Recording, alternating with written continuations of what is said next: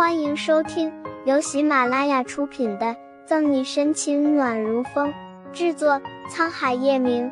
欢迎订阅收听。第八百一十七章，这个女人已经没有利用的价值。看到左心言一脸怀疑和嫌弃的神情，苏倩意识到自己已经处于孤立无援的境地，她红着脸就快急哭了，无助的望着左心言。你先听我解释。虽然沈西现在已经知道我做的事，但他绝对不知道你。苏倩保证过之后，左心言对他的态度依然是冷冰冰的，从头到尾都没给过好脸。那就好，算你还有脑子。如果你真的把我供出去，倒是对谁都没好处。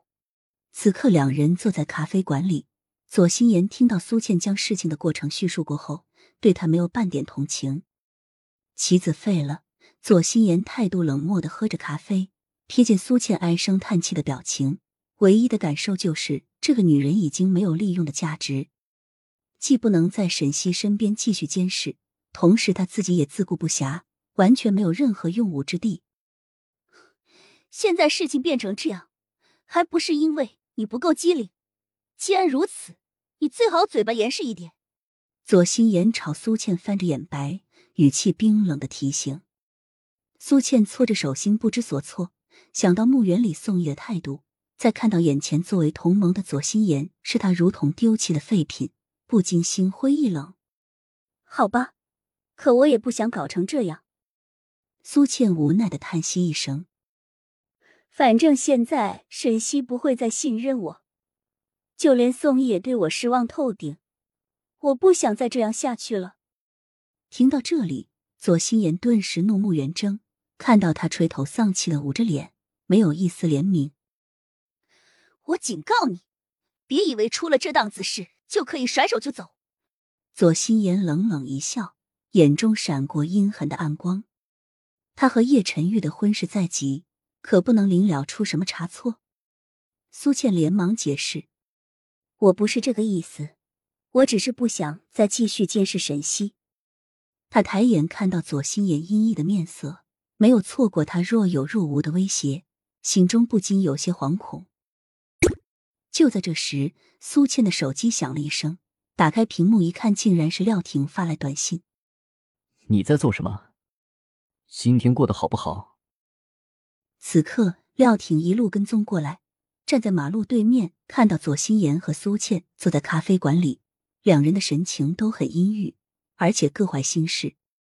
收到廖婷的信息，苏倩很意外，她不想把自己的事情逢人便说，随手回复几个字：“没什么，我现在有点事。”左心言看到苏倩突然把注意力放在手机上，心里涌起一阵无名火。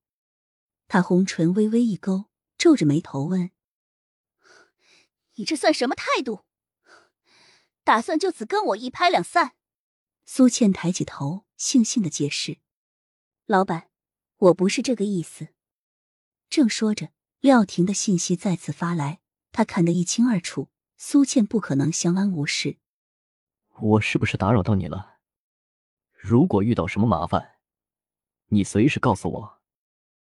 苏倩再次低头看了一眼，没有回应，直接将手机关上，放回到皮包里。他能隐隐感到廖婷对自己的关怀，可他的心却早已给了宋义，直到现在也未曾更改。喂，你到底有没有听我说话？对于苏倩的连续走神，左心言更加恼火。见苏倩将目光转向自己，他压低声音，用尖酸刻薄的口吻警告：“现在我们可是在一条船上，你想反悔已经太迟了。”苏倩内心一片凌乱，本来她是想找左心言商量对策，却不想从坐在咖啡馆就一直在被杰泽质疑。我说过没有这个意思，你不相信我，我也没办法，毕竟我没有真的做过什么坏事。他咬着唇为自己辩解，却没有多少底气。没做什么坏事。左心言早就料想到，一旦事情有变。在分崩离析的情况下，苏倩必然是靠不住的。好在她早有准备，将所有的证据都紧握在手里，就是为了以防不时之需，至少可以堵上他的嘴。公寓里偷取沈西文件夹的是你吧？警局里伙同吕微微窃取国家机密文件的是你吧？明珠酒店里是你骗沈西去的吧？这一次勾结国际杀手，害公职人员殉国的也是你吧？本集结束了，不要走开，精彩马上回来。